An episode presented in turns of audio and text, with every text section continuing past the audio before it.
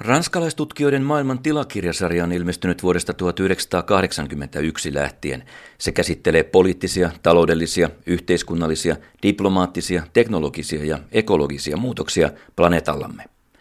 Tänä syksynä ilmestynyt vuotta 2015 peilaava 30 tutkijan tutkimuskokonaisuus ruottii sotia ja niiden luonteen muuttumista kylmän sodan ja erityisesti vuoden 2001 jälkeen. Professori Bertrand Badin ja journalisti Dominic Vidalin johdolla kootun teoksen otsikolla Uudet sodat, Nouvelle Guerre, tarkoitetaan viime vuosina paljon esillä olleita epäsäännöllisen tai asymmetrisen sodan näyttämöitä uusine piirteineen. Aina 30-vuotisen sodan päättäneestä Westfalenin rauhasta vuodesta 1648 lähtien olemme tottuneet siihen, että sodat ovat olleet valtioiden ja kansakuntien monopoleja. Karl von Clausewitzin määritelmä siitä, että sota on valtion poliittisten valintojen jatkumo, on kaikille tuttu. Bertrand Badi tiivistää ajattelumallin näin. Vihollisenkin määritteli valtio. Vihollisesta tuli osa kansallisen ja yhteisen hyvän vahvistamista. Länsimaissa idea vihollisesta kaikessa yksinkertaisuudessaan asettui kansainvälisen pelin keskiöön ja se inspiroi moottorin lailla poliittista ajattelua ja sota oli se, millä vihollista voitiin vastustaa, eikä tämän ajattelun ulkopuolella ollut mitään. Apokalyptisen toisen maailmansodan jälkeen kansainvälinen näyttämö muuttui kaksinapaiseksi kauhun tasapainoksi, jolle oli tyypillistä aseistuksen tuhovoiman kasvattaminen ilman, että tuota aseistusta käytettiin. Aseteknologiasta tuli oma taiteenlaji ja rauhanomaisesta rinnakkainelosta kansainvälisen politiikan mantra. Neuvostoliiton hajoaminen muutti tämän maiseman. Kilpailu puhtaasta voimasta jäi muiden tekijöiden jalkoihin. Jugoslavian ja Georgian sodat ja nyt tapahtumat Ukrainassa ja Krimillä ovat todisteita tästä. Klassisen sodan parametrit ja konfliktien osapuolet sotkeutuvat ennennäkemättömällä tavalla, kuten vaikkapa Maidanilla. Yhteiskunnalliset liikkeet ovat tulleet konflikteihin mukaan. Aasian ja Afrikan irtaantuminen siirtomaavallasta merkitsi siirtymävaihetta klassisista sodista uuden tyyppisiin konflikteihin. Monin paikoin sisällissodat olivat tie ulos vanhasta, ja niiden synty on kaukana vain valtion sisäisestä valtataistelusta. Ne johtuvat valtion epäonnistumisesta, sen heikkoudesta, laillisuuden puutteesta ja sopeutumattomuudesta kohtaamaan yhteiskunnallinen mädännäisyys. Se, mikä ennen oli politiikan jatketta, on nyt politiikan vajetta.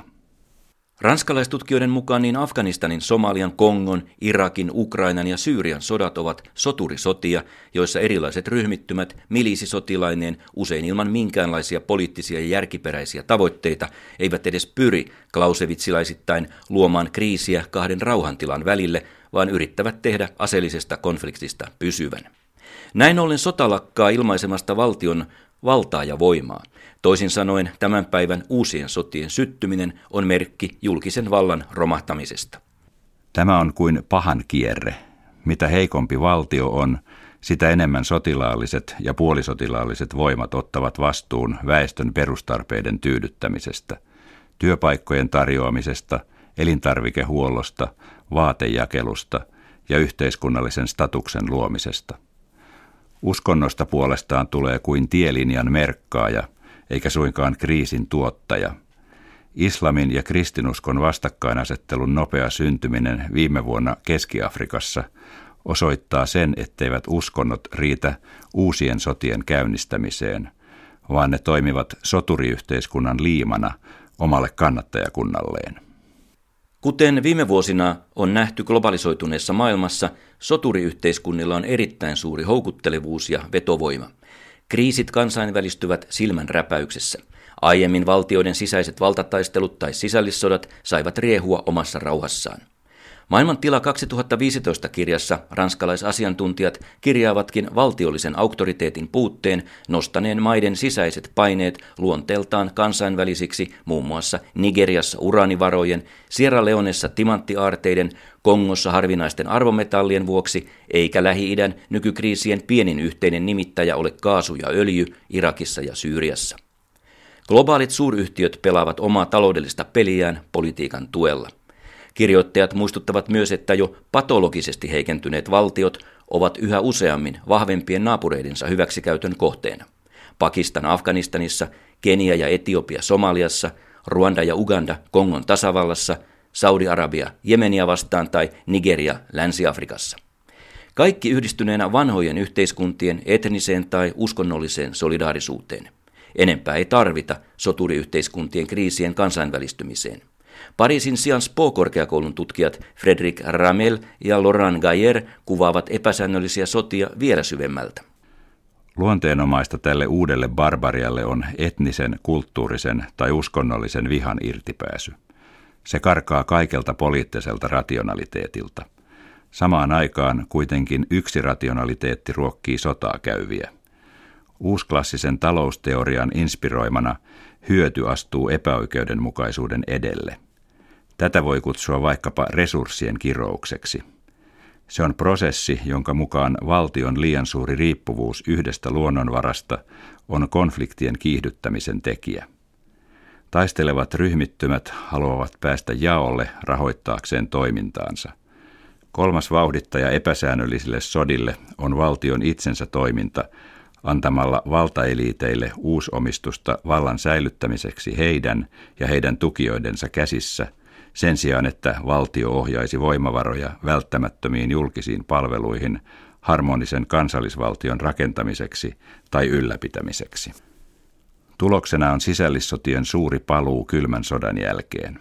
Niistä on tullut suurin uhka valtioille ja kansainväliselle turvallisuudelle. Kun tämän lisäksi sodan terrorismia, merirosvoutta, huumekauppaa tai laitonta siirtolaisuutta vastaan muuttaessa kansainvälisen järjestyksenpidon luonnetta, voidaan puhua loputtomasta epäjärjestyksestä, jopa sodista ilman loppua. Raja sodan ja järjestyksenpidon välillä pienenee koko ajan. Kun viholliselta on riisuttu poliittiset kasvot, voidaan kapinallisia terroristeja ja rikollisjärjestöjä kohdella samalla tavalla. Periaatteeksi onkin noussut vihollisen poliisikohtelussa sanonta, emme neuvottele rosvojen ja terroristien kanssa. Nykypäivän sotien ja aseellisten konfliktien mutaatiot ovat siis lisänneet ei-valtiollisten toimijoiden lisääntymistä kriiseissä. Natollakin on uusia määritteitä asymmetristen sotien varalle. Yksi on muut operaatiot kuin sota. Irakin sodassa parisataa tuhatta amerikkalaismiestä oli turvallisuusyhtiön, ei armeijan palkkaamia. Asekauppa rehottaa ja ranskalaistutkijoista rauhan ja turvallisuuden tutkija Cedric Poitevin on keskittynyt artikkelissaan niin sanottujen keveiden aseiden kauppaan, joiden vientitiedoissa ei seurata lainkaan samaa kontrollia kuin raskaampien aseiden kaupassa. Monet muistavat, kun somalimerirosvot kaappasivat vuonna 2008 MV Faina-nimisen aluksen ja löysivät yllätyksekseen sen kuljetuskansilta muun muassa 30 T-72 hyökkäysvaunua. Ja mitä sitten tapahtui? Näiden panssarivaunujen lisäksi aluksessa oli erittäin suuri arsenaali keveitä aseita, kuten ammuksia, raketinheittimiä ja ilmatorjuntajärjestelmiä. Tämä lasti Ukrainasta ja Kiovan hallituksen hyväksymänä oli alun perin matkalla Kenian puolustusministeriölle, joka oli allekirjoittanut lastin loppukäyttösertifikaatin. Kuitenkin sen jälkeen, kun alus vapautettiin ja lastia purettiin Keniassa, olikin lastin määränpäänä Etelä-Sudan ja maakuljetusten kohteena Etelä-Sudanin vapautusarmeija. Nairobin tarjoamien vakuuspapereiden perusteella Ukrainan hallitus saattoi käyttää hyväkseen hyvää uskoaan. Keniaa ei asevientikielto koskenut. Ukraina oli siis kunnioittanut kansainvälistä oikeutta, eikä täten ollut vastuullinen aseiden jatkokuljetuksesta aseelliselle ryhmittymälle, joka avoimesti oli sodassa Sudanin kanssa ja vain vähän taipuvainen kunnioittamaan ihmisoikeuksia ja sotaa koskevia sopimuksia. Kuitenkin Yhdysvaltain Kenian suurlähettilään sähkösanoma, jonka Wikileaks paljasti, todisti, että näiden aseiden lopullinen määränpää oli pitkään ollut julkinen salaisuus. Todellisuudessa ne mekanismit, jotka oli pantu paikoilleen tämän kuljetuksen toteuttamiseksi, olivat erityisen mutkikkaat. Hyödyn saaja ja asetoimittaja oli Ukrainan valtiollinen yhtiö Ukrinmas Asemateriaalin kuljetusvaiheisiin ja tavaran maksuihin liittyi kymmenen eri yhtiötä.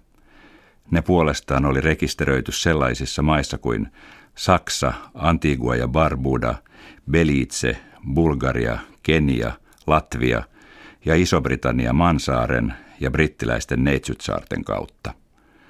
Oireellista tälle asekuljetukselle ja sen kaikille käänteille on se, että hallitukset olivat tavalla tai toisella sotkeutuneet siihen. Näin siis tutkija Cedric Poitevin. Väkivallan uudeksi geopolitiikaksi kutsuu puolestaan filosofian tohtori ja esseisti Alain Denol uusien sotien yksityistämistä. Monikansallisten yhtiöiden taloudellinen voima antaa tälle kehityssuunnan. Pari vuotta sitten maailman 150 suurimmasta taloudellisesta toimijasta, valtiot ja suuryritykset mukaan lukien, 58 prosenttia oli jo täysin yksityisiä. Denolin mukaan tendenssi on selkeä.